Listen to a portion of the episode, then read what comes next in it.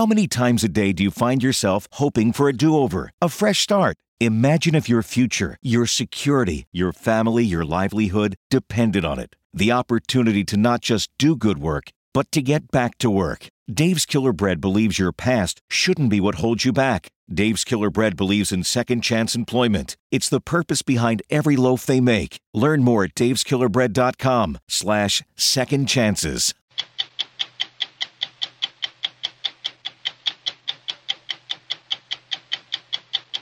It's an industry wide conspiracy, and I think it answers one of the biggest questions all of us are asking, which is why are prescription drugs so expensive? And I think we know why now, because the prices of generic drugs are fixed and there's a widespread conspiracy to rig the market. How many drugs are we talking about? Hundreds. Hundreds of drugs. What kinds of drugs? Every kind of drug that touches our everyday lives. Angel Went lives in a town of 500. She's a teacher and a mother of four. Nine years ago, her brother was killed by a drunk driver, and it changed her life in ways she never could have imagined. I was a monster. It was terrible. I can honestly say that now looking back at that time of my life, I was a terrible mother. I was a terrible teacher. I was really just an uninspiring person because I felt I, I had the right to be until she met her brother's killer. What happened? That's our story tonight. Mark Bradford is widely considered one of the most important and influential artists in America today. His abstract canvases, which often deal with complex social and political issues, hang in major museums around the world. That's all right. That is all right. It's like an archaeological dig. It is like an archaeological dig. It's like history. I'm creating my own archaeological or psychological digs. Sometimes when I'm digging on my own painting, I'm asking myself, well, exactly what are you digging for? where are you, where do you want to go, child? I'm Steve Kroft. I'm Lesley Stahl. I'm Scott Pelley. I'm Anderson Cooper. I'm Bill Whitaker. Those stories tonight on 60 Minutes.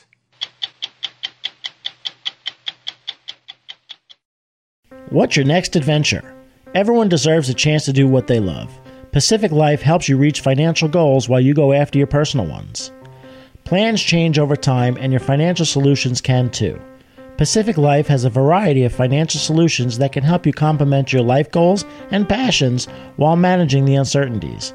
Backed by more than 150 years of experience, you can count on Pacific Life to be there so you can go out and keep living your best life.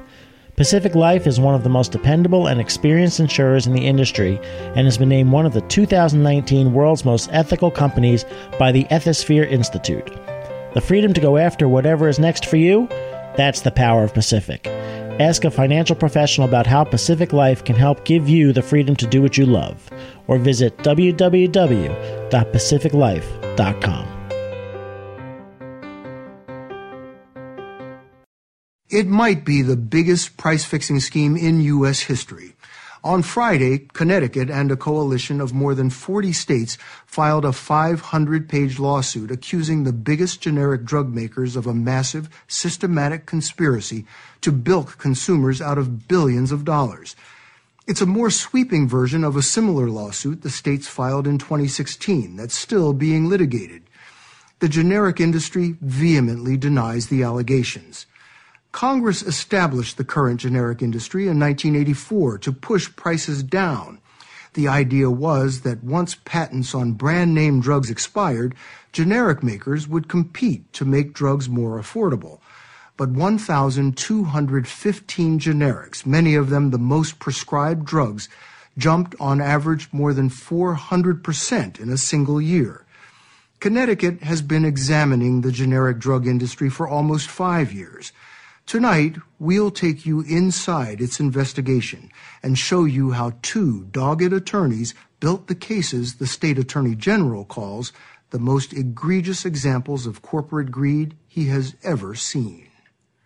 It's an industry wide conspiracy, and I think it answers one of the biggest questions all of us are asking, which is why are prescription drugs so expensive? And I think we know why now, because the prices of generic drugs are fixed and there's a widespread conspiracy to rig the market.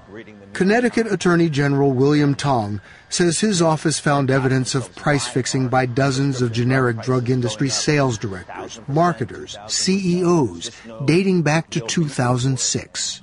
How many drugs are we talking about? Hundreds. Hundreds of drugs. What kinds of drugs? Every kind of drug that touches our everyday lives. I'll give you an example. Bill, this is my bottle of doxycycline. It is a common antibiotic that I take every day for a skin condition. And there's a conspiracy around doxycycline. And so, sitting here today as the Attorney General of the state of Connecticut, I'm one of the victims. Between 2013 and 2014, a bottle of doxycycline shot up 8,281%, from $20 to more than $1,800. A bottle of asthma medication, albuterol sulfate, jumped more than 4,000%. Pravastatin, a cholesterol drug, up more than 500%. The sudden price spikes caught the attention of Congress, which called a hearing, the Department of Justice, which launched an investigation, and the state of Connecticut, which now has filed two lawsuits. This is a phased approach, and we're focusing on all the major players. So, is it your contention that these companies are putting Americans' lives at risk? Yes. You know, it's a $100 billion market. We're talking about the drugs that America takes every day to live. Hmm. And they're profiteering off of that in a highly illegal way. They're just taking advantage. The industry says that the prices went up because of market forces and because of drug shortages. These explanations don't wash with you? No. I mean, they've said this to me to my face. Why don't you believe that? Because we have evidence, hard evidence, uh, in the form of text messages, emails, documents, witnesses that demonstrate clearly that it wasn't about product shortages, it was about profit. It was about cold, hard greed. How can he say that? Because of what these two sleuth attorneys uncovered. Mike Cole heads the antitrust division in the Connecticut Attorney General's office. Joe Nielsen is his lead prosecutor on this case. They've worked together for more than a decade, reaching multi-million dollar settlements with big names like Apple and Bank of America. This, they say, is their biggest case yet. This particular industry, the generic drug industry, touches everybody. 90% of all prescriptions filled in this country are filled with generic drugs. In the summer of 2014, Cole and Nielsen spotted a newspaper article about a sharp rise in the price of a decades old generic heart medication called digoxin. So you read the article and something just didn't smell right. I guess you could say you get a little bit of a sixth sense after you do this type of work for a long period of time, which we both have. So we did a little bit more due diligence and uh, we sent out three subpoenas. What did you think you would find? We were looking for communications amongst competitors. When you do this kind of uh, work, it's really not one hot document, as they say, that's going to prove a case. It's kind of like putting together a puzzle, a piece at a time. The puzzle grew into a monster. Three subpoenas turned into more than 300 to major generic drug companies, dozens of employees, and phone companies. Over the course of the investigation, the subpoenas generated almost 19 million internal documents and phone records. There were so many pieces, Joe Nielsen couldn't make out the big picture at first. For more than two years, he was the only one working the case. He spent days at his office desk and many nights at his dining room table looking for patterns. He eventually bought software used by law enforcement to investigate drug cartels so he could analyze nearly 12 million phone logs. And this allowed you to do what? Well, this allows you within five minutes to look at someone's entire phone records and see the history of who they communicated with when. Nielsen saw a picture emerge of a cozy relationship among industry competitors with lots of phone chatter right before they increased prices apparently in lockstep. You know, we can see that competitor A is talking to competitor B five times on one day. And what that allows us to do is to go into our document database and look on that day at what they were saying. It all snapped into sharp focus when he matched phone logs to thousands of text messages from Heritage Pharmaceuticals.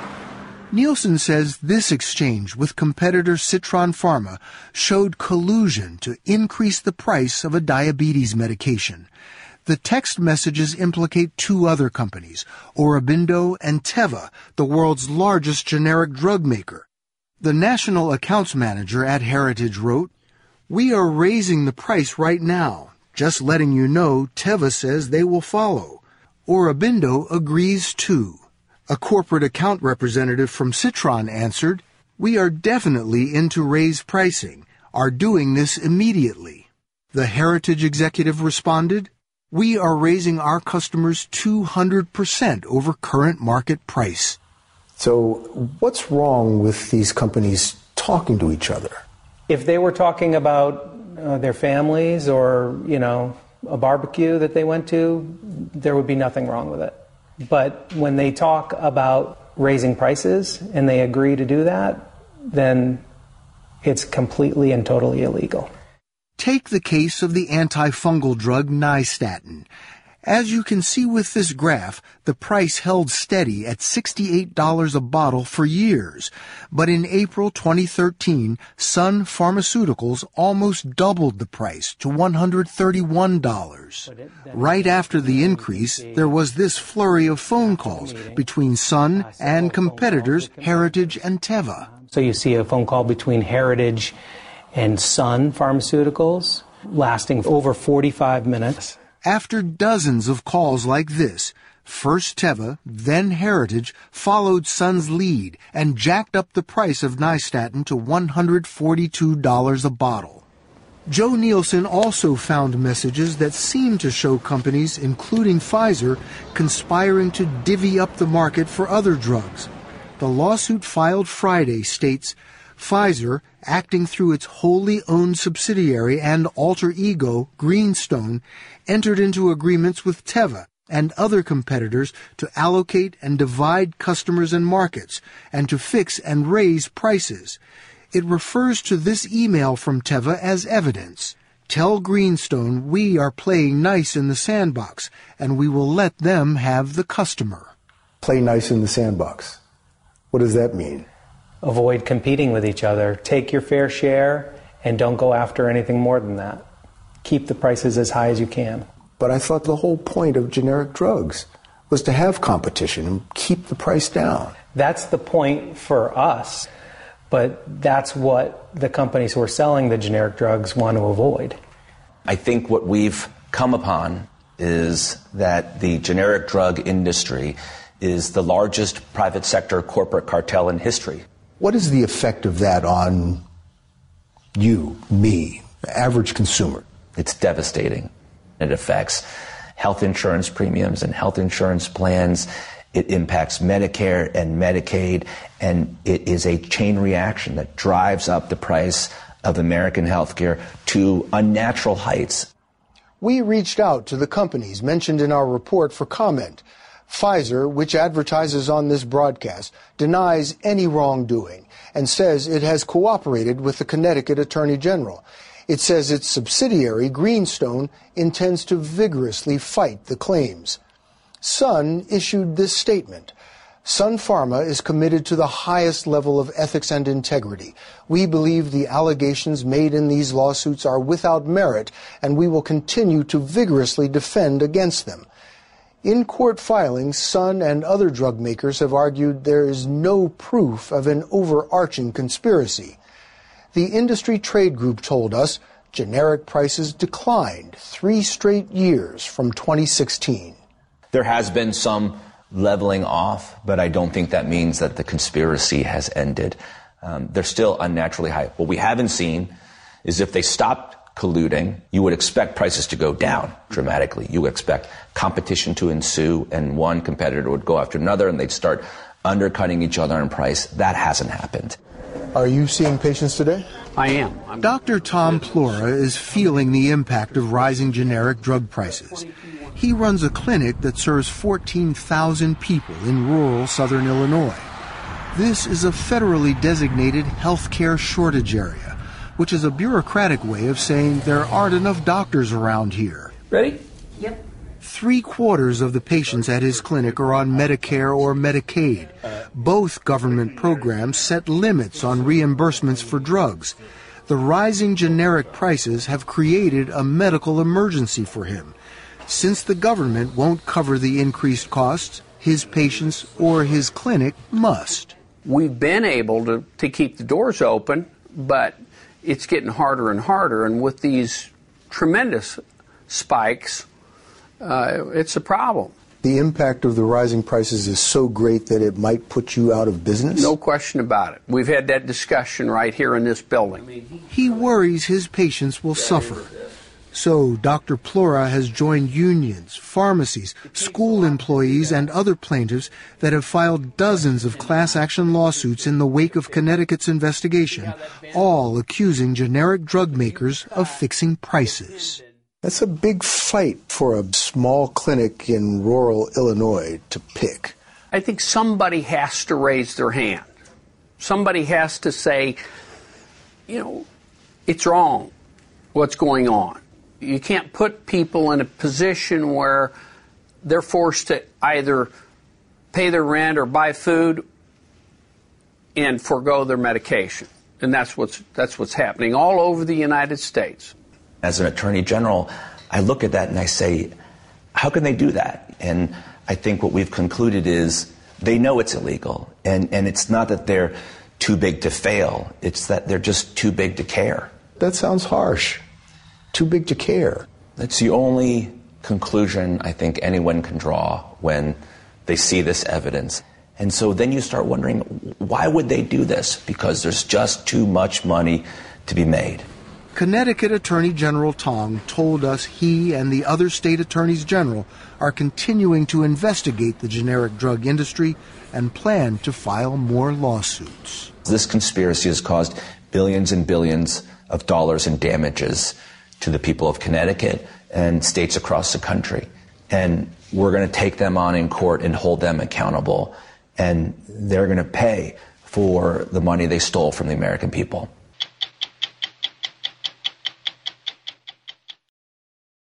When we heard about the Restorative Justice Project, it was hard to believe, and we certainly didn't understand it. The program at the University of Wisconsin Law School introduces victims of violence to the convicts who committed the crime. Our first reaction was who would want to do that and to what end? It was only after we met these families and the convicts that we could see what a life changing experience could come from the most unlikely of meetings. I could not tell you another name of a person that I resented so much. And I felt like the only emotion that this man deserved was hate. Angel Went lives in a town of 500. She's a teacher and a mother of four.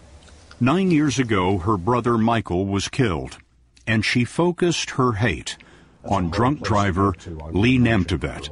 This wasn't the first time you'd been driving drunk. Unfortunately, no, it wasn't. I had three prior OWIs on my record. Those were just the times you got caught. That's correct. Namtevet pleaded guilty to homicide in 2011. Angel Went made it her job to present the judge with witnesses and all the incriminating evidence she could find to encourage the longest sentence. Namtevet got 10 years, but Went had been sentenced to life, a life of vengeance. I was a monster. It was terrible. I can honestly say that now looking back at that time of my life, I was a terrible mother. I was a terrible teacher. I was really just an uninspiring person, and that's not what I wanted to be. Why were you all of those things? Because I felt I, I had the right to be. She decided she could save herself only by meeting the stranger who ruined her life. She reached the Restorative Justice Project at the University of Wisconsin Law School. The project began 30 years ago to teach students about the needs of victims. The director, Jonathan Shar, told us they set up about one meeting a month. We're really victim focused, and we say, how has this person been harmed? And then what can be done to repair that harm? The attempt to repair the harm begins only with the victim's request. If the law school finds that the prisoner is willing, then the Restorative Justice Project visits both parties. To sort of see what are these individuals interested in talking about. And so we'll have enough of those individual meetings as are necessary before both sides are ready to actually sit down. And quite often that can take several months up to a year or sometimes longer before we get to that space. Part of that year is spent shuttling written questions and answers between the victim and the criminal. When Lee Namtevet received the request from the law school, he had a question. How can I do this? You know, I just, it'd be just best not to do it. Not to, you know, this happened, I'm doing my time. Let's not ever talk. Let's not ever talk about it. Let's not ever meet. I can just move away. I can hide. And through a lot of counseling and help, I was able to, uh, to go through with it. Angel went waited five years after her brother Michael was killed to come to the prison to meet Lee Namtevet. We sat and talked for hours and hours, and I found myself crying, but it wasn't for me. It was for him. Because what I came to know in that meeting is that he and I were both mourning the loss of the same amazing young man but I have all the beautiful memories to fall back on when I'm feeling sad. He is nothing. He was a loving, kind, caring young man who was really involved in his church and quite an amazing person. And your response to all of that, to hearing what a terrific person this was that you killed, was what? What a loss. What an unnecessary loss. I wanted to, at that point, apologize for all of the things that I had done, rounding up all of those people and finding every little scrap of evidence that he had this terrible character flaw. Wait, you scheduled this meeting so that you could apologize to him? Yeah. I wanted to extend my personal forgiveness to him. And also felt that if I was going to emotionally rectify the situation that I had built up for myself, that I needed to apologize to him. And I was just amazed at her kindness and caring and her compassion. And it's not easy. I can't imagine that's easy to do. Come into a prison and forgive the guy who killed your brother.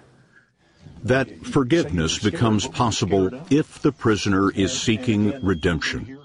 Craig Susick was 16 back in 1995 when he shot Jackie Millar as he and another teen were stealing her car. You made a decision to shoot her in the head. Yes, unfortunately. Why? Why? And that's something that to this day that I can't there's no answer that's going to be acceptable or sufficient. Jackie Millar survived the grievous brain injury. They may have tried to take my life, but I am Jackie Millar. I am here to stay. What were your injuries? I am legally blind. I have short term and long term memory problems. Tell me why you wanted to meet Craig Susick? The only thing I wanted to find out was why, why he did it.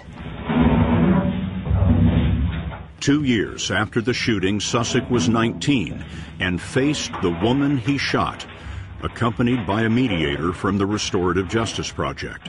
I was in a state of terror. What were you afraid of? I was ashamed of what I did, and you know, I'm I'm meeting the person that I did uh, the act that made me feel shame. Tell me.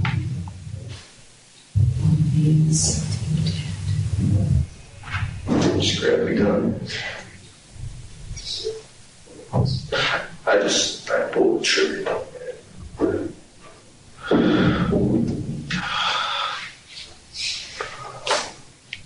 I'm very that you told me. Yeah. No, I'm, I'm really sorry. The meeting went on for two hours as she described her suffering. But the woman who had lost so much had something left to give.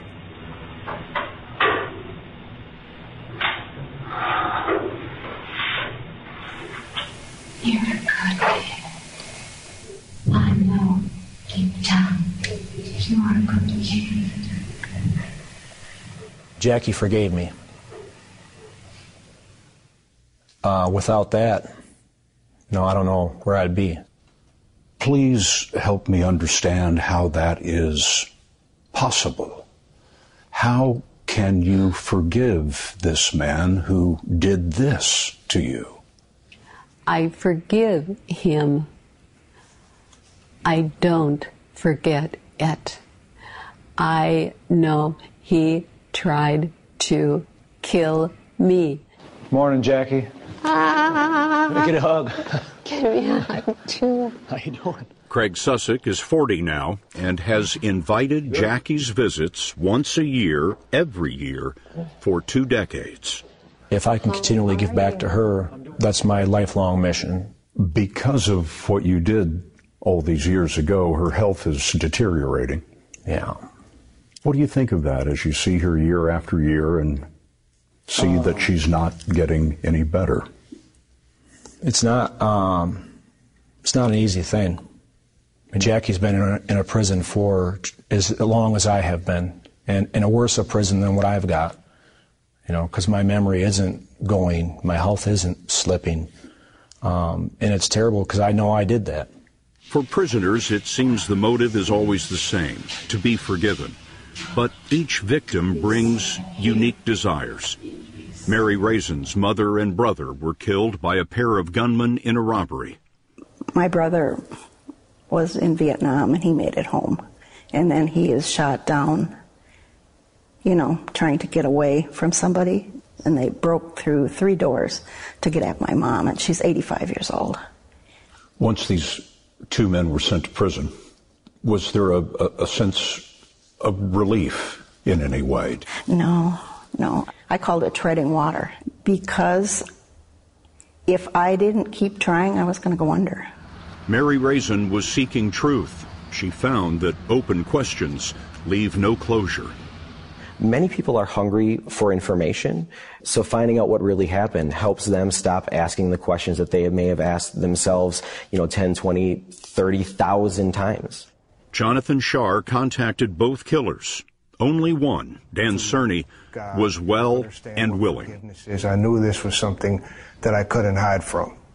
I've been hiding from it for 17 years. The truth was never told on what really happened. You lied in court about what happened. Yes, I did. Cerny had claimed that he didn't shoot Mary Raisin's brother until the other man had already killed him. Tell me what happened. I had a 22 rifle in my hands, and I shot the man numerous times until he fell. Cerny met Mary Raisin three years ago, 17 years after the murders. I did find out some things that I didn't know before, which to me was helpful. I decided to not be the same person that I was. I decided to tell the truth because I know I was wrong. Do you have a release date? Right now, I'm looking at life in prison for the rest of my life. Do you deserve that? Yes. I accepted it, but no matter where I'm at or what I'm doing, I'm going to change my life for the better. He may never leave these walls, but he has been released. Released by the only person who ever held that power. Angel Went was locked in a prison of her own making until an inmate handed her the keys. Imagine for me if this program did not exist and you had never met this man. How would you be different today? Uh, I can't imagine what life would even be like. Um, I look at those who still hold on to this situation and are still very bitter and unforgiving. It breaks my heart to think that They are letting this this situation define who they are. There's so much more to me and there's so much more to them. And this program really allowed who I am to come back out.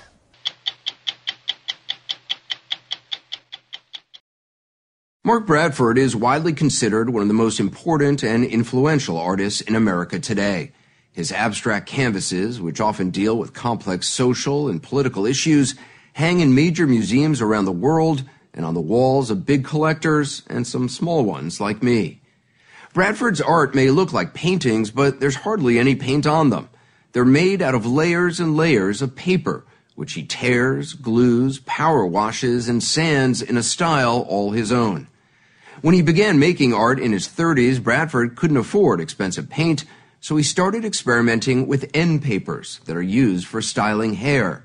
He got the idea while working as a hairstylist in his mom's beauty shop in South Los Angeles. He was broke, struggling, and didn't sell his first painting until he was nearly 40. I heard a story that when you sold your first artwork in 2001, you called up your mom. Do you remember what you said to her? I said, Girl, I think I found a way out of the beauty shop. Girl, I think I found a way out of the beauty shop, yeah? Yeah, because I had no idea how I was going to stop being a hairstylist because that's really the only thing that I knew. I didn't have a problem with being a hairstylist, but that's all I knew. It's incredible to think that 2001 is when you first sold a work. Yeah. And now. I still sell works. Yeah, you sure do. I sure do. This is the top. His first painting sold for $5,000. Now they can sell for more than 10 million. This new one was bought by the Broad Museum in Los Angeles. They have nine other Bradfords in their collection. One, two, three. It's called Deep Blue. It's 12 feet high, 50 feet long, and took a full day to install. That's all right. That is all right. None of those colors you see are paint. It's all paper layered on canvas. It's abstract, but not entirely. See those lines that form a grid? It's a street map of the Watts neighborhood in Los Angeles. The colored balls show where properties were damaged in 1965 after six days of violent civil unrest, protests over police brutality, and racial inequality. We first saw the painting nearly a year ago when Bradford had just started working on it in his studio in South Los Angeles. He'd already made the map of Watts out of bathroom caulking the following month, when we stopped by again, he'd laid down 14 layers of colored paper and covered it all up with a layer of black. So there's a map underneath here. Yes. Of what? Uh huh. All these little points are what was looted, what was destroyed. So I kind of start from a map, uh-huh. and then on top of it, I think I lay art history and my imagination. All three. Bradford uses household tools to make his paintings. He likes to buy everything at Home Depot. My motto is if Home Depot didn't have it, Mark Bradford didn't use it. that's, and, that's, um, your, that's your that's motto. my motto. That was to my this motto. day. To this to this day. Building up the layers of paper on the canvas is just the beginning of his process. He then starts to peel, cut, and sand them down, which can take months. It's like an archaeological dig. It is like an archaeological dig. It's like history. I'm creating my own archaeological or psycho- psychological digs. Sometimes when I'm digging on my own painting, I'm asking myself, well, exactly what are you digging for? where are you, where do you want to go, child? Oh, see, look, look at that. See? Now, see that? I like. A lot of people get an abstract painting and think it's squiggles, it's torn paper. I don't understand it. Yeah, that's true. But for me, uh, those squiggles and torn paper, gives me a space to kind of unpack things like the Watts riots. I'm grappling with how I feel about that subject and that material. I do grapple with things. I gra- grapple with things personally and, you know, racially and politically. What does it mean to be me? Mark Bradford has been grappling with that question in his art for the last 18 years from making paintings out of street posters like those offering predatory loans in low income neighborhoods, to creating works that address HIV AIDS, racism, and the complexity of American history. He's 57 years old now, and at six foot eight, stands out in a crowd. He still lives in South Los Angeles, where he grew up. When he was eight, he says he began to get bullied by neighborhood kids. That was the first time I felt different. That was the first time I was aware of my sensitivity. That's the first time someone said, "Oh, you're you you you're you're a sissy." I definitely knew that I had to learn to navigate in a more cautious way so that I could survive. I just never had a problem being me. So even though people they were calling you a sissy, it didn't make you want to try to change yourself. Not really. No, not really. I just didn't want to get my ass whooped. He was raised by his mother, Janice Banks, who owned her own beauty salon. That's where Bradford would head every day after school. I knew that I had to find a way to get across the schoolyard. I knew that my mother was always going to be there once I got across the schoolyard. And maybe, maybe I was in the hair salon every day watching women get across the schoolyard. you know, I would hear their stories. I would watch them go through, and I just thought, if they can do it, I most certainly can do it. Mark Bradford started working in the salon as a teenager, eventually becoming a hairstylist. It was a safe place where he could be himself, but that feeling disappeared in 1981 when his friends began dying from AIDS. I knew a storm was coming. I knew that. In the gut, I knew that. And people were just dying. That's what it felt like to me at 18 years old. I just was thinking, how are we going to make it through? Did you think you would make it through? No. No. I didn't think I'd make it through. Thinking he didn't have a future, he didn't plan for one. But when he was nearly 30, he took art classes at a junior college, and he says it clicked. There was the reading and learning about different scholars and feminism and deconstructing modernism and all that. I was just, oh man, this is, I'm really into this. I'm not exactly sure what it is, but I'm, it just, yeah. And you'd still work at the hair salon? Oh, every day. And so you'd be studying while at the hair salon? Oh, absolutely. They, I put the book in their lap and say, go read that back to me. He won a scholarship to the California Institute of the Arts, but struggled to make money as an artist. When he was 39, he finally had a breakthrough. I was working on a head. Working on a head. Working on a head. Working on a, at the beauty salon. Beauty salon, yeah. Because I was still working the hair salon, Anderson. I told you that. I just didn't know that terminology. I was hooking it up. Okay. Right. Late at night, I was tired as hell too, and um, just end papers fell on the floor. And I looked down. and I thought, oh, they're translucent. Oh. Oh, I could use these. End papers are small rectangular tissues used to make permanent waves in hair. Bradford began burning the paper's edges and lining them up into grids he glued onto bed sheets. I knew I was onto something. I knew this was uh, bridging. This material came from a site outside of the paint store. I think early on I was trying to weave these two sides of who I was together the art world and the sites that I had come from, the life that I had led. I didn't want to leave any of it behind. I didn't want to edit out anything. Private collectors began snapping up his end paper paintings, and his career took off. He's now a celebrity in the art world. And his gallery openings are star studded events. How are you? At the latest one in Los Angeles, Beyonce and Jay Z, who own several Bradfords, stopped in. The 10 paintings in this exhibition sold out before the gallery doors opened. Look how nice this is. Wow, it's gorgeous. Bradford and his partner, more than 20 years, Allan DiCastro, are committed to using contemporary art and their own money to revitalize the neighborhood Bradford grew up in. In 2014, they opened Art and Practice with Eileen Harris Norton, the first collector to buy Bradford's work.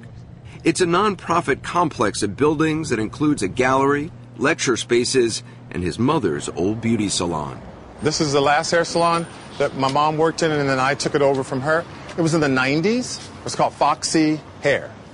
They turned Foxy Hair into a center for young adults transitioning out of foster care. I would run down the block in here Uh-huh. and buy myself whatever I needed to put back on the hair. But we were surprised to learn that Mark Bradford still styles hair.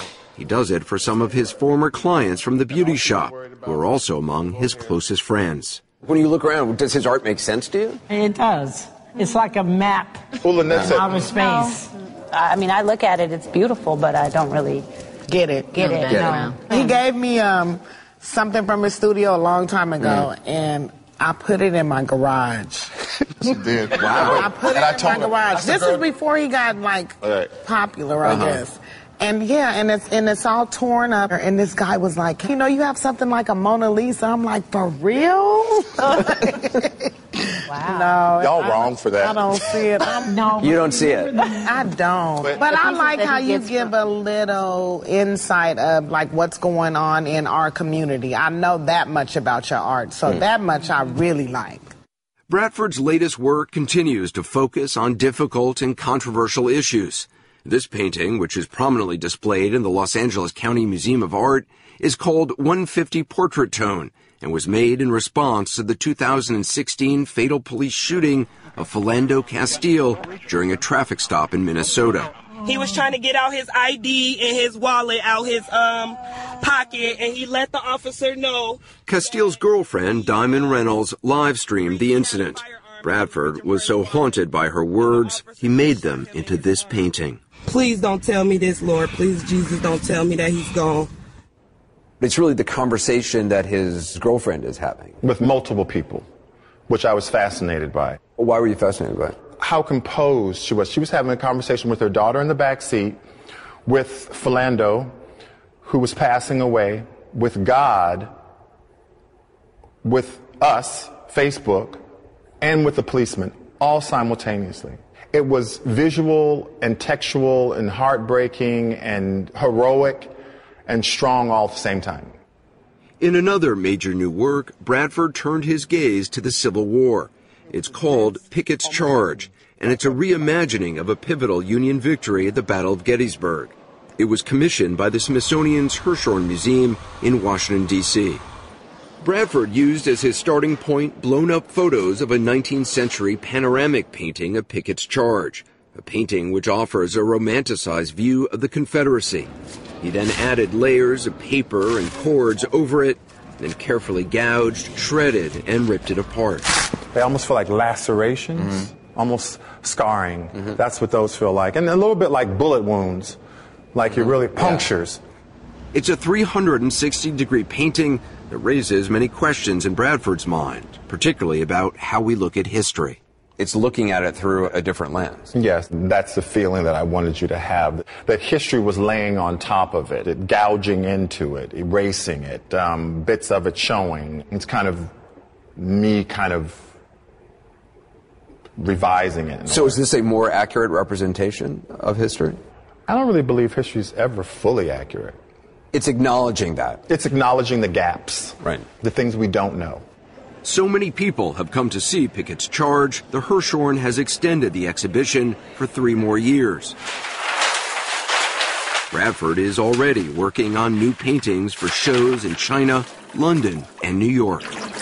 Do you worry about the vagaries of the art world? What is popular today, 20 years from now? Oh, no. No, no, no. I wouldn't have. No. I have never. I mean, art has value because people believe it has value. I, no, I think art has value because it has value. It's not, I'm not going to wait for somebody else to tell me my work has value. I certainly wasn't going to wait on people to tell me I had value. I'd probably still be waiting. I just, it has value because I think it has value. And then if other people get on the value, you know, Mark Bradford value train, great. I'm Lesley Stahl. We'll be back next week with another edition of 60 Minutes.